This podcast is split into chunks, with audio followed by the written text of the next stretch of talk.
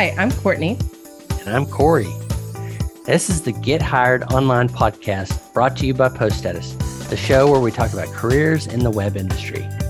From customer support through company founders, we'll learn about job roles, technical skills, and hiring needs to get hired online.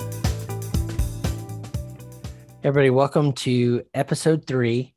In this episode, Courtney and I are going to be talking about the learning the essentials, the minimum things from tools, skills, even we're going to dive into some etiquette, just kind of give you a, an overview of what we think are the essential terms. A lot of these things are going to be terms. We're going to have links in the show notes, but to give you like a, a really good primer on working in a remote WordPress workplace. So, Courtney, I'm, I'm pumped about this because this this is getting into more of the nitty gritty a little bit. We're not, not going to do deep dives into all these, but we're just going to give enough terms where they can Google on their own for sure. Um, but when we think about this, what are the skills, tools, knowledge, all that kind of stuff, the basic and the essentials? What's the first thing you think about? Your WordPress.org profile. So, in the WordPress space, WordPress.org is used for you could go there and download we'll talk about these terms plugins and themes. You could get stuff there. You could also track activity there. You could also earn badges for participating on some of the teams there. Your profile is your positive record, we hope, of all of your activity inside of WordPress.org. Um, also, that is used if you are uh, writing on the team sites or if you are attending a WordCamp. They would like to know what your .org profile is so that they can share that on the attendees list. To get a .org profile, you go to login.wordpress.org to create your first account. If you happen to be in parts of the site where it has in the top right corner a little login link, that's also good too. To see your profile once it's made, it would look uh, like it's available for you at profiles.wordpress.org slash your username. Profiles with an S .wordpress.org slash your username when you are completing this profile, you can do all kinds of good stuff. You can even hook up your GitHub account to this. You can showcase areas of the project that you volunteer time to in some capacity. You can connect a couple of your social media accounts to it. It's worth filling out your profile and letting people know where else they can find you, along with the keywords that you would like people to know about in the WordPress space, we look at each other's profiles if we see someone left a comment or a link, or if we're looking over the attendee lists from attending a WordPress event altogether. We might look at each other's profiles to get the backstory of where does that person work? What do they do? Tell me more about their activity. What are their favorite plugins, themes, things we'll talk about more. Um, also, as a pro tip, having spent years working in customer support for a company that has a plugin listed in WordPress.org, the support folks look at how you have rated and reviewed plugins. If you swing through on some plugin just to leave a nasty comment, well, the support people, first thing they do is they click on your name and they go to your profile and look at your track record. Employers are even starting to look at your WordPress.org profile as well. I've seen on GiveWP's website that they ask for the WordPress.org profile link in the application. So that means that even inside the employer space, whether you're going to work in support or not, they're going to look over your profile and having a profile that is well filled out that shows that you have been a good participant in the ecosystem will help you with getting the job, I think. So basically, you're saying if you want to be one of the cool kids, go get a WordPress.org user profile. But like anything on the web, you want to be careful of the reputation of the image you're kind of sharing through that profile. So be a cool kid, go get WordPress.org profile. And you're right, you know, all the WordCamps I've done over the years, uh, I'm not sure if I've actually ever left a, review um, on a WordPress.org uh, plugin, maybe my own at some point, or the ones we owned as a company. Um, but they were used at WordCamps, which is so cool. And uh, so, a bonus tip on that WordPress.org profile, depending on where you're trying to hook into the WordPress ecosystem and work, um, being helpful, you know, that gives you an ability to actually help other people in the forums. And I'll tell you, the companies that you might be looking at uh, trying to get hired for would be um, appreciative of good support help that you do. And it's a great way to learn. It's a great way to show off your skills and get a little bit of credibility. So be a cool kid. Okay. Thanks for that, Courtney. Now let's talk about WordPress knowledge. I mean, if you're going to work, for a WordPress company, WordPress team, you probably want to know some of the WordPress lingo. Yeah. Where should we go to learn more about that? And can you give us an overview about some of the big terms? Yeah. So already we mentioned plugins and themes. A plugin adds extra functionality to your website. If I were comparing it to a mobile device, it would be the apps on your mobile device. A theme is the outside, how it looks for the most part. And that would be like the case that you put on your phone or the outside of the phone itself. What color does it come with? So, plugins, themes. If you hear us say admin or the admin dashboard, that talks about when you log into your site in the WordPress space, sometimes we refer to front and back end in ways that are different from the rest of the web dev world. The rest of the web dev world might look at back end as meaning specifically the information that passes on to servers. Sometimes you might hear people say, though, in the back end of my site, they mean in the administration dashboard or in logged into their WordPress websites by that. You can go to places like wordpress.org slash support or developer.wordpress.org to read lots of additional articles. WordPress.org slash support is primarily oriented at those that are going to be creating content up through administrating a site. They might use a plugin or a theme to customize the functionality of their site. Whereas developer.wordpress.org are for those that are specifically creating the plugins, the themes, what have you, and wanting to learn more information. So there are lots of terms all over these sites as you start going into both of the links that were mentioned, you could click through to start reading what some of these things mean. Another big one I would be remiss not to say is blocks and Gutenberg. uh, Gutenberg is the code name for the new entire interface overall, and there is a plugin by that name. We refer to most things, though, as a block or the block editor because it is the interface that we're using. Um, there are lots of additional nuances, and maybe I'll link to a good article explaining the difference between these two things. But a block is simply a small chunk of content. And now that can live anywhere in your site posts, pages, inside of the theme, in your footer, in the widgets. These are all terms that you'd want to be familiar with.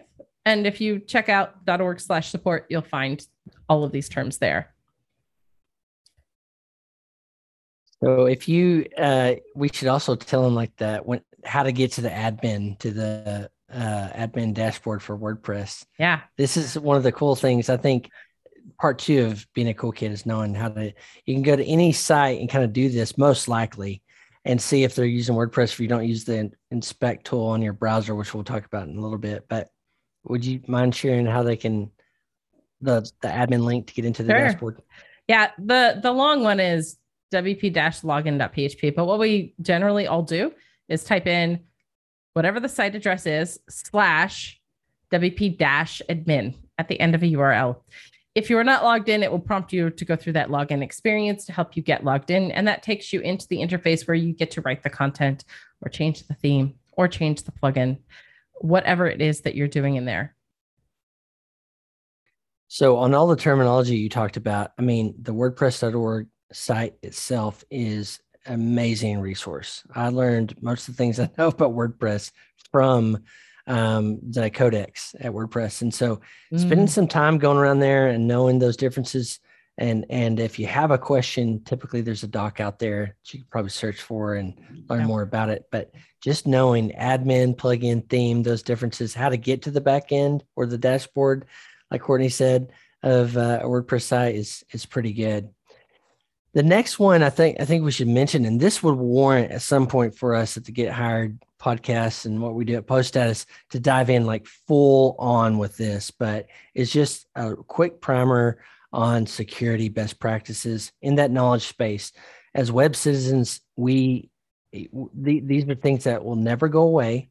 Security is an essential part of what we do, how we live now. And uh, there's a couple of things we just wanted to mention that you need to know at least and do some dive in about. uh, for security purposes. Uh, now, this is one dear to my heart because I've been burned by it pretty bad. Mm. But uh, there's two concepts really strong passwords, where we'll talk about what that means. And the second is two factor uh, authentication. But would you share a little bit about that, Courtney? Strong, what is a strong password? How do you get that? And then the second is what is two factor authentication or 2FA you might see on a lot of your devices? Yeah. So when you create an account somewhere, they often will give you some very long string of a of text for a user password. That password is visible only basically to your eyes. Um, it is important to have strong passwords, and WordPress will bug you. I'll say kindly. If you do not have a strong password, it will tell you your password's not very strong. Are you sure you want to proceed with this? In doing so, I would never recommend that on a Rails server you ever use admin and password as your login or your password name. In fact, I would make your login name not be your actual first name, especially if that is visible somewhere on your own website. So if you're showing who wrote an article, don't make that the login name for starters. Have a strong password, something that's really long. If you need to use a generator tool, there are lots of password management tools that people use now on their computers. Um, I've seen a few different ones that are open source and paid services. Some offer a free tier if the if you're just taking care of yourself. Some companies will also offer part of that package, sharing a, a password management tool as well. Um, and then finally, you could also have tools that are two factor authentication. There are some plugins in WordPress that do this. There are some other ways to achieve it as well. But basically, it's going to send you an email or a text, or depending upon the system, how you set it up, that once you put your name and password in, it's still going to send you an additional confirmation asking you, please type this extra thing in to confirm that you are, in fact, not a robot, not a spam bot, not a malicious intent person, that this has gone to somebody's actual email or phone to confirm that this is a legit request. A lot of times, those two are also somewhat based upon where you're located. So if it seems like you've shifted to a different location for your internet connection than you normally use, then it might ask you again. Security is an issue, like we said, it's not going away, and it's very important to WordPress. Just being a web citizen is one thing, but WordPress specifically.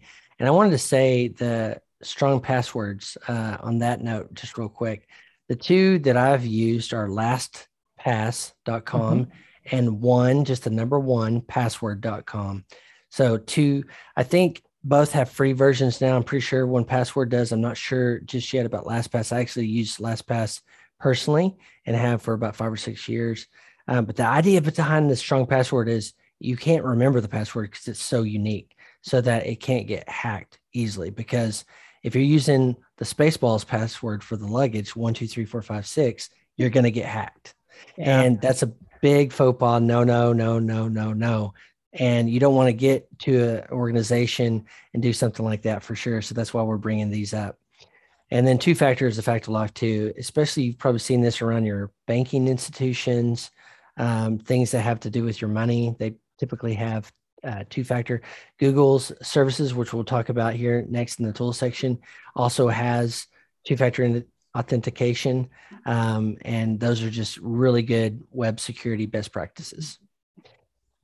The two, uh, you know, I think we should mention also, Courtney, is domain names and web hosting. And probably should have done that first, but I got them out of order. But domains, domain name and web hosting, knowing the difference, and we know this is basic for a lot of people. However, we want to give primer for all people trying to break into um, WordPress. You'll need to know these nuances. Yeah. So, as someone who works for, I think, the biggest, largest domain name registrar in the planet, what is a domain name and what is web hosting, Courtney? sure. So, they are very tightly woven together. Sometimes I liken it to having a post office that you go to. You say, I want a box, that's your domain name. And you say, Great, now give me access to my box, that's the hosting. So, where you tell people to go, that's your address. We no longer need www in front, www in front of most domain names. You go to poststatus.com. If you go to GoDaddy.com, you will find those are domain names. Um, you can purchase domain names for yourself, or companies may have them and share access to them. Once you have that domain name, You then need to assign it where is the box located. So if we're back to the post office analogy, if I ask the post office clerk, I would like a box, and they say, Great, here's box 81. Now you need to go over to where box 81 is and make sure that the number's on the box. So that's where your web hosting would be. And web hosting is storage space on a computer. Sometimes we say it's in the cloud or whatever. There's a there's a machine somewhere that's hooked up to big wires connecting it to the rest of the internet. And web hosting is where you store all the files. So your domain name and your web hosting could be purchased at the same place or different places. You can tell your domain name, this is where my files are stored. And on that location where web hosting is located, there are usually some tools these days that will help you with a famous five minute install of WordPress or less. So a lot of the web hosts have a easy click interface to get WordPress up and configured for your hosting situation. And then you could get off and building your site. Okay, thanks for that. So there, there's in a nutshell some of the common terms around WordPress, WordPress websites that you need to know, and then we've thrown in some security best practices for you that you can all. There's tons of sites out there to learn more about all these things, but to give yourself familiarization with all of this, I think that's a great, great like primer. So let's turn now, Courtney, to tools and familiarization with those tools that WordPress uh, remote based companies typically use. And the biggest one that I think about, uh, besides the one we're using right now, is, is Slack. Uh, now, with the pandemic in the last year and a year and a half or so, uh, I think Slack's become, I even saw uh, an advertisement about it. I was kind of shocked um, because it's been an ubiquitous tool with tech companies for a long time. Yeah. But uh, the world just got introduced to some of these tools. Tell us what Slack is, uh, and then we'll kind of go through. We've got Zoom on here, Google Suite or G Suite, project management. We're going to talk about some browser tools. Yep. So Slack is a chat room of sorts. If I were to break it down really simply, it is meant for asynchronous communication often. So, to break that down even further, imagine you walk into a big room, and inside of that room, there are different groups, different corners maybe to go to. We have channels in Slack. Those channels might be specific teams, it could be specific topics. It depends upon each organization and how they find it best to organize all the information. Some of those can be public, and some of them can be private channels or specific group messages knowing how to use Slack is really important. Um, if you are interested in finding a Slack to join, make.wordpress.org slash, think uh, actually it might be chat.wordpress.org is the correct link, chat.wordpress.org. And that will help you get set up with the WordPress.org projects Slack interface. Um, Post Status has a great Slack community as well. And in there, we have a lot of really great contributors, a lot of great participants in the post status community. I know inside of GoDaddy, we have Slack and our Slack system.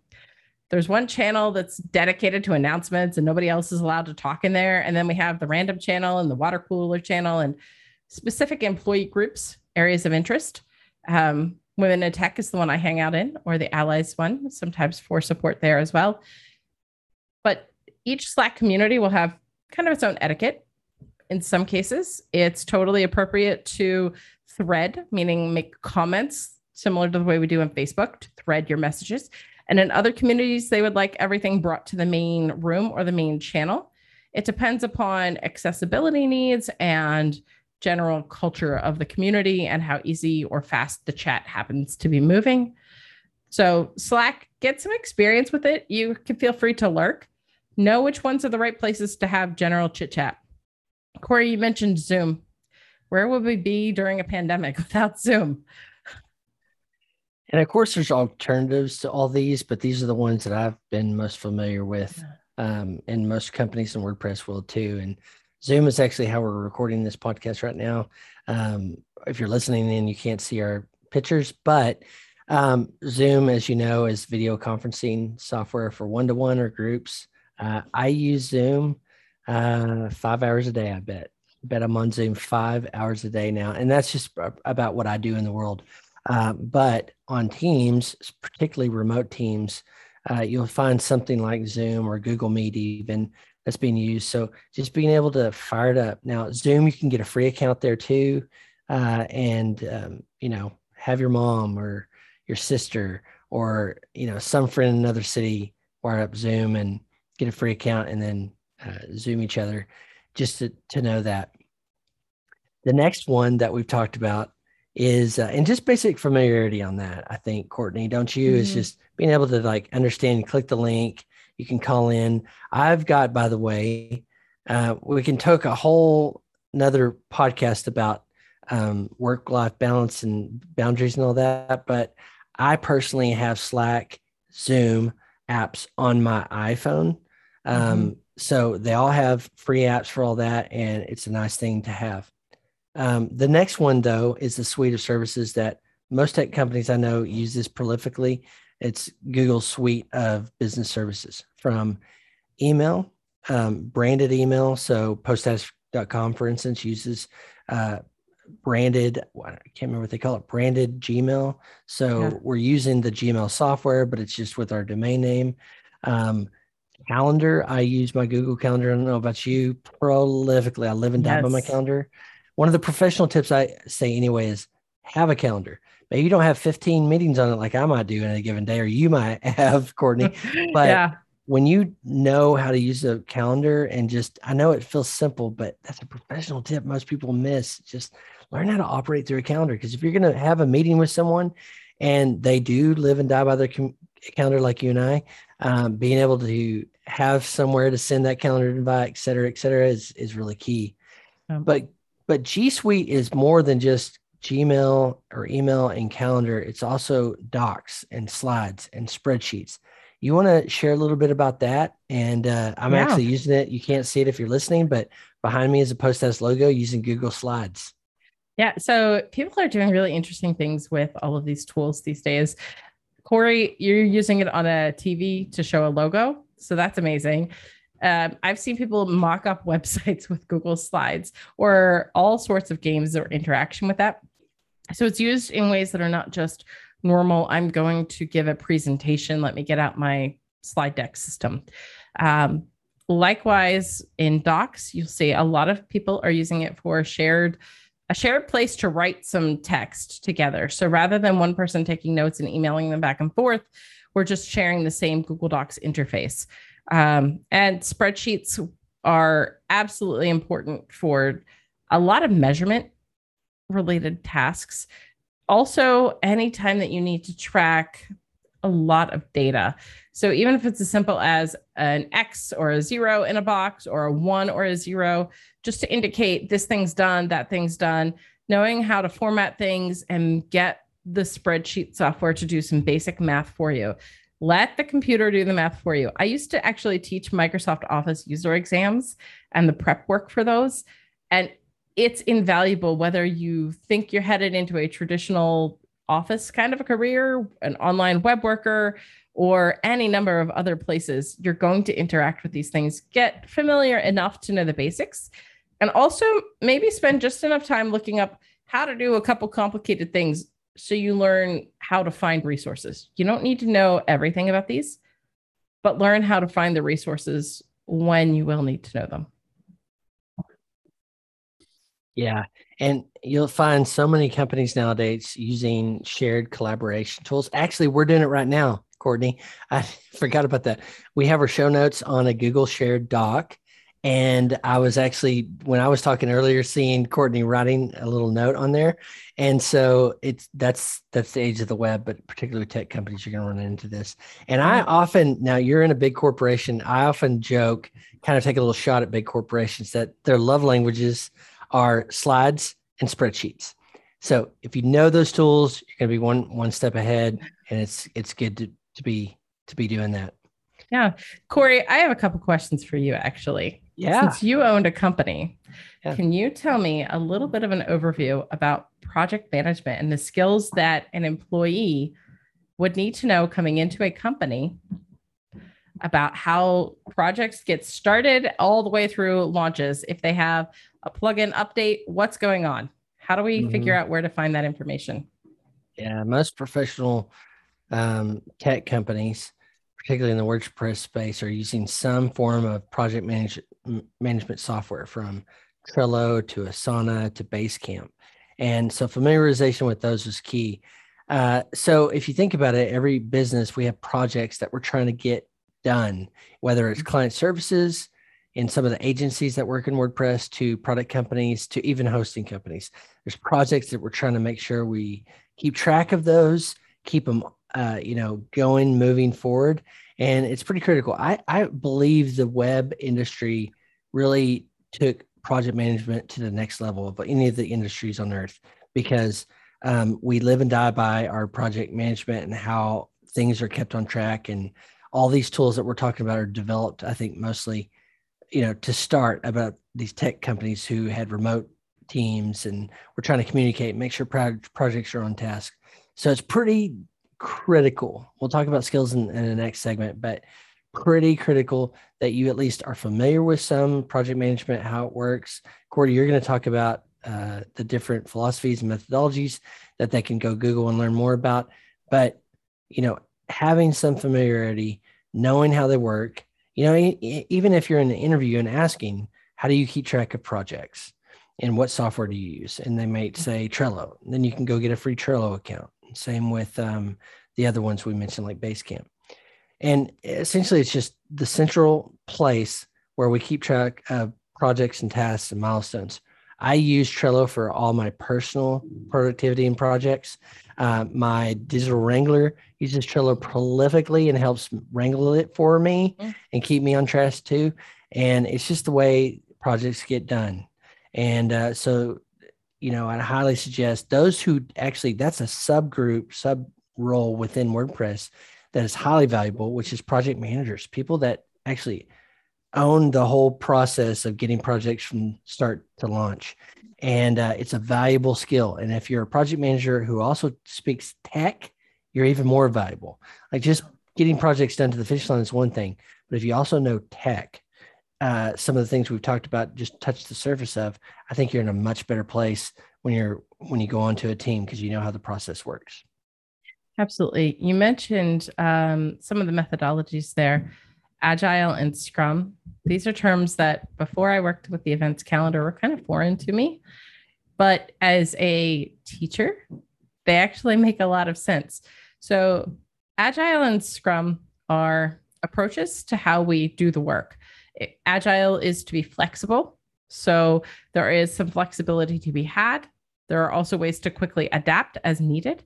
And Scrum comes with it the title of Scrum Master Certification. And it's uh, how often I see project managers, but not exclusively, running meetings and they keep track of the flow of the information, make sure everybody is sharing what they're currently working on, what needs to be reviewed, asking if we need to punt, meaning delay some things or move that to what we call the backlog, that work on it later. There's ways of going about this. And so I would suggest looking into just a few articles about Agile and Scrum. Be familiar vaguely with how somebody is going to be tracking the work that gets done and all of the players on the team that need to do the work. I think of them almost like a coach at times. And in the teaching world, I would liken it to, um, you know, there's curriculum there. We're assessing along the way. Did the student complete the thing? What was their score? Do they need remediation? Do we need to go back over something? It's they're very similar in their approach. Education and Agile Scrum. I see a lot of good overlaps with that. Um, I am familiar with Asana, Trello, Jira, and quite a few other tools. There are pros and cons to all of them. I like them all. I would say know one pretty well and be aware that others exist. It's kind of like Slack you'll kind of get the flow of how a particular company who all do them variations of different you know uh, and so just understanding how things get done uh, how things in terms of slack how things get communicated and some of the etiquette which we'll talk about in in another segment down below this one but um so that's some of the you know familiarization with the tools that you're going to be better off if you at least know the names and aren't shocked yeah. when you're like what's slack or what's project right. manage you know what's trello um, having those kind of terms is good i thought to myself for something later on we should do. Uh, Courtney has put together a remote work lingo cheat sheet or something. For sure. So, last but not least, before we get to skills, you want to talk about browser uh, inspect tools? Yeah, there are lots of browsers. And if we're working on the web, we should be familiar with the basic tools of the browser. Aside from visiting a website or adding extensions and bookmarks and oh, all of the extra bars that people used to put at the top of their browsers. There are other tools that are in there that are meant for developers, and people often don't know that they're there. In Chrome, you would go to um, look for the developer tools, and it's the browser inspect element. In there, you can actually find a lot of information about how the website performs. Google has a great series of videos all about the developer tools. Safari also includes developer tools, as does Firefox. Each of these places you would want to go to and read up about how they use the developer tools, what are the shortcuts to get to them. You can learn inside of that what a website is using, if the website is running WordPress or not. Uh, when the latest edition of whitehouse.gov launched, I immediately pulled up my developer tools and went looking to see if it was built with WordPress.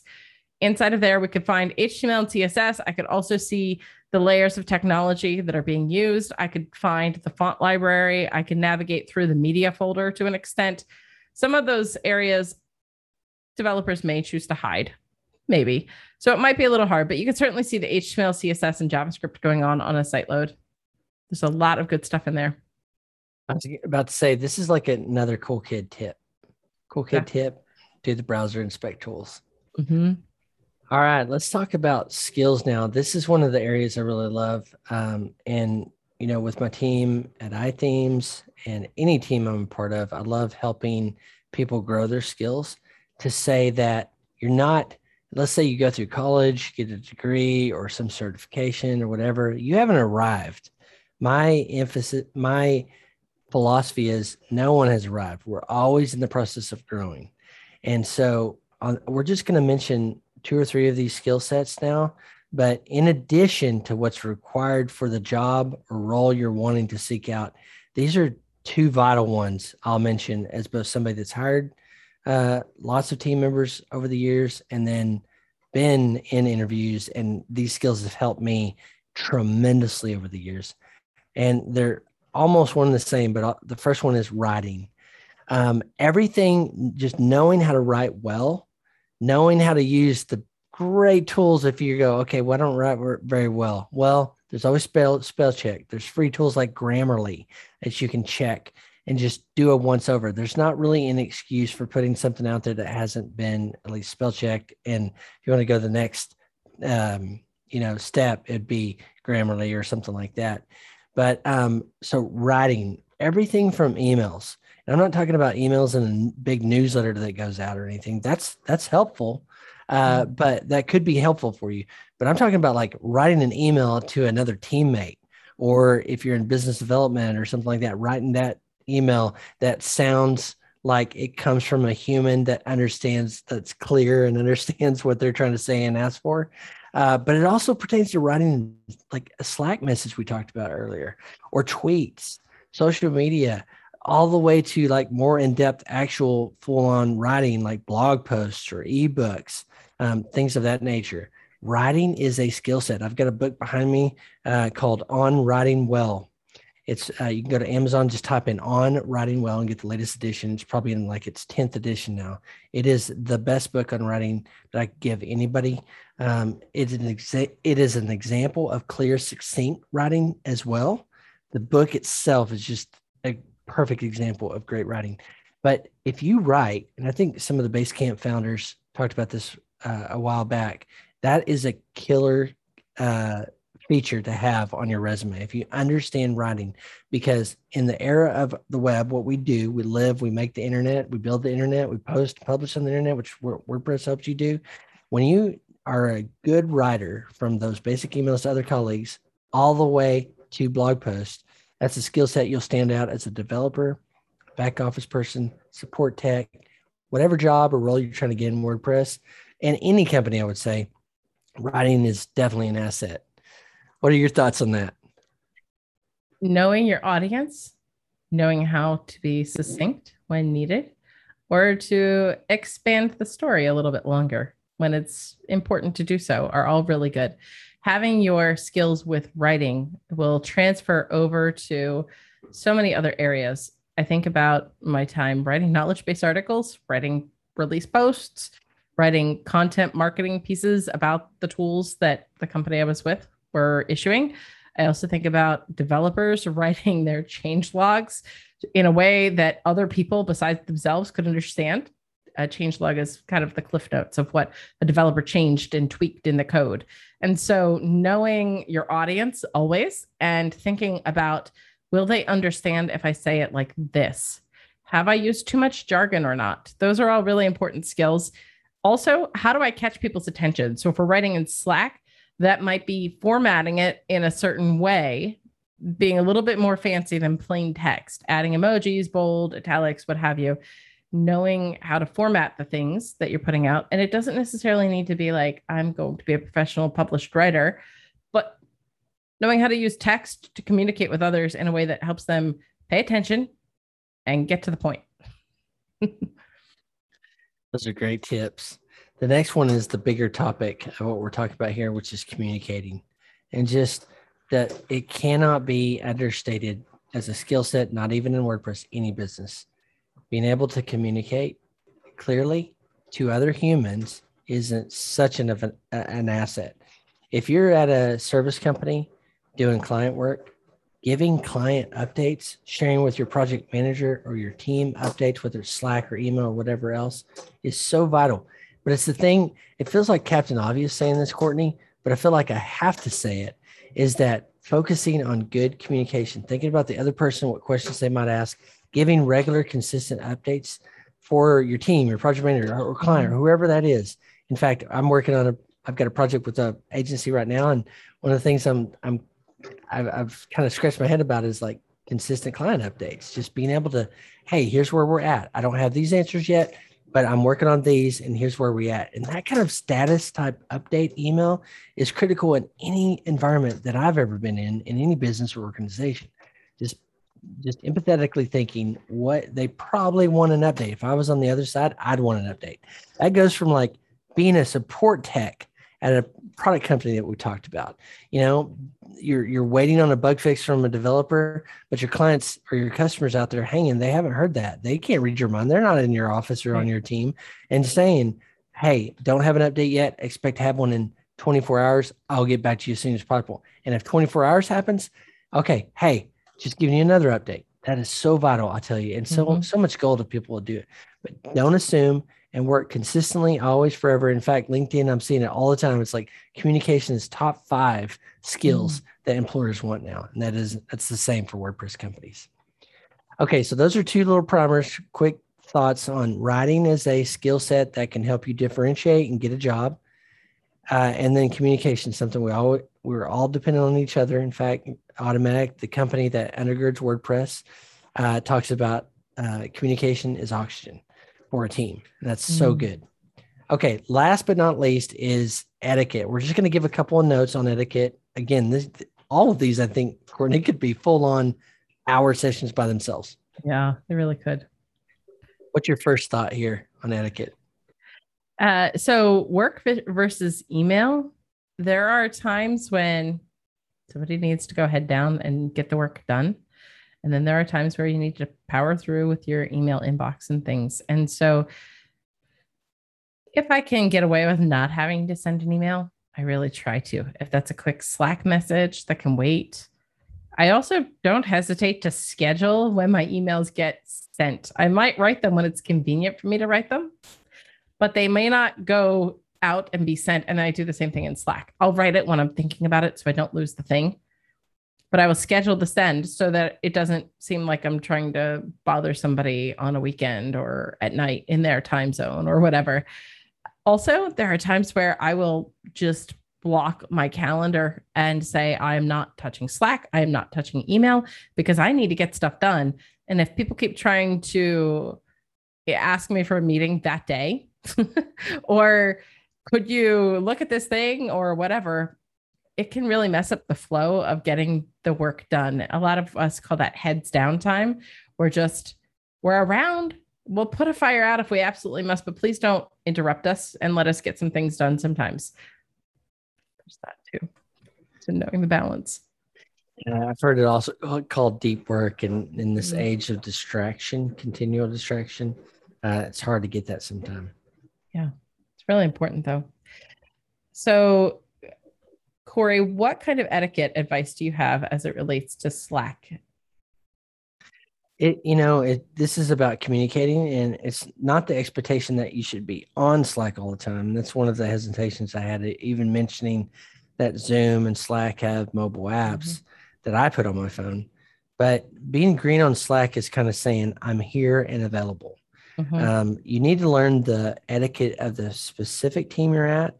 Um, but typically, Slack has this little uh, next to your photo has a little green dot when you're live, uh, or I'm sorry, when you're on the app signed in, and uh, when you're not, it's dark or just now the interface is just blank. It's just a blank circle. Mm-hmm. And so my calendar actually, you might notice this because we're on the same Slack, Courtney. But when I'm in a meeting, it actually puts up a little calendar icon that we've got an integration for. Mm-hmm. But um, I tell my team, hit me up anytime. Now that's different. I'm an entrepreneur. Uh, I have different teams and different projects going on. I don't mind that. But I'll tell you, you know, being green on Slack, just making sure you just kind of like scan up there for a second uh, is a key part of just, okay, I'm here and I'm available. Uh, I have a team member who over communicates on Slack. She'll say, or they will say, AFK away from keyboard, you know, when they're at a coffee break or something. Um, I happen to, I don't expect uh, them to put AFK or whatever when they're just like going for the bathroom or, you know, I have to take a call. Um, but that person is very communicative and I always appreciate it because I know if I go into that room, I can see um, that person's away from their keyboard or taking a quick coffee break or had to run the errand. And so I'm not just messaging that person and not getting a response and getting frustrated. Again, yeah. this is just something you got to like fill out for yourself on a team. But Green on Slack is something uh, we use pretty prolifically. In fact, some team members when they'll hit me up, I'll be like, "Are you are you on on?" Uh, and they'll be like, "Yeah, I have been all morning." Well, you're not green on Slack it's kind of one of those mm, little etiquette yeah. things that I assume sometimes. Yeah. I that's also where knowing if this person is up for asynchronous communication, meaning send me a message, I will get to it when it's the appropriate time for me to check my messages. I know that I try to be mindful of that depending upon the individuals that I'm coordinating with. And that's where Slack's scheduling might also help come into play, where I could schedule a message when I anticipate that they will be back and that they can check on something. Um, I am really good though about turning notifications on my phone and my it goes to my watch too. I make sure I stay on top of how many badges even show up. If the thing has permission to push a notice at my phone, I'm of the mindset that I would like the thing to be on my phone in case I feel that I need it, but that it should not control me if I'm not at my computer. If it's not during expected work time for me, if I have no meetings, then the people that need to reach me in a more urgent situation know how to text message me if it's that type of a scenario. But I don't let it start going off at all hours of the day or night. I really control that. So knowing your etiquette and when it's okay to be asynchronous.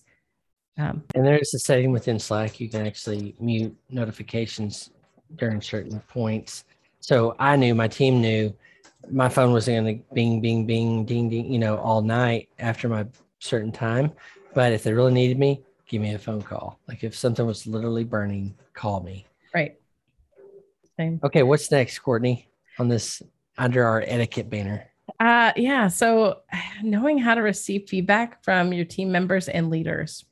That one can be positive or perhaps an area of improvement of feedback that you're being told. Receiving feedback as praise for some people feels really good and for other people that can feel really challenging likewise, receiving feedback that you need to work on something can feel like the world is falling apart, or it could be kind of okay, I'll receive that and work on that thing and move on. So you want to find that right balance of receiving the feedback because you're going to get feedback. If you shipped something at the end of releasing something, whether it's building a website for somebody, shipping an update to a thing, you're going to reflect back on that experience and think about what could we have done either individually or as a team to improve next time. What did we do really well? And let's make sure that the things we did really well that we keep doing that type of thing really well. Expanding our understanding of how to do our job is really important in that receiving feedback. And similar to that i want to say uh, the last thing goes sort of hand in hand with that is also um, owning your outcomes so that means being personally responsible not that you need to accept blame for things that were not your control but if you make a mistake, and I had one of these kind of things happen, there was a mistake that I made where we were shipping an update to a plugin and I put the wrong numbers in. And that went out publicly. And I caught it pretty quickly and went and fixed the thing, but not before my manager asked, Hey, how'd this happen? And so in a public space, I had to own the outcome. I said, Here's the scenario that happened. I will ensure that I work on that in the future and it actually didn't happen again. Likewise, if you did something really good, not that you need lots of credit in the world for the really awesome job that you did, but it doesn't hurt to sometimes let it be known I stepped in and did this thing because you don't want to be in a place where you get overlooked or neglected for the good that you are doing as well. So, owning your outcomes is to take ownership of whatever the outcome is. And if you need to own up to, I need to fix it, great, do it if you need to own up to, I did a really good job and I should probably let someone know, even if that's a little weird or awkward for me, that helps others as well in that process so that nobody gets overlooked. That's, I think, such a great tip. Um, the the one I'll leave us with is um, there's likely someone on the team that is really the helpful person, you know. And uh, I, I didn't want to just say get a get a mentor on the team, but um, we tried to do this, and last half I was a part of the team at iThemes is uh, have a buddy, pair him up with mm. someone that knows all of these kind of etiquette things and where the where the where the tools are and what what all the links are and how how things kind of operate and uh, the norms and the etiquette. And so I'd say find a buddy and ask them questions and just try to develop a relationship because someone that's been there a while is very helpful um, is such an asset for you. And you'll find that you know gallup says uh, find a best friend at work. That's part of the key to empowering people and engaged team members and mm-hmm. so uh, you're only going to benefit i can name you probably every best friend at work i've had since i started working when i was 16 officially you know uh, mm-hmm. so find a find a buddy at work that that can kind of be in your corner and show you mm-hmm. the ropes if your team doesn't already kind of assign you one. Yeah. Well, Courtney, this has been a great episode. I think we gave them gave them some terms to go Google and look around for and read more on, um, but a basic primer about the school, the skills, the tools, the um, you know nuances with WordPress themes, plugins, the admins, uh, the backend admin dashboard we talked about, and then finally edit. So it's been a great uh, webinar today. So thank you so much, Courtney. It's good to be with any, you, Cory. Any final takeaways you want to share before we end this episode? Next episode will be uh, starting a project. We're going to give you some specific homework in that next episode. Yeah, any, that communication skill is going to come into play on the startup project for sure. We're going to really push you into creating a WordPress.org user and uh, installing WordPress. So be sure and stay tuned for the next episode, episode four. All right. Thanks, Courtney, for your time today. And thanks, everybody, for listening. See you next week.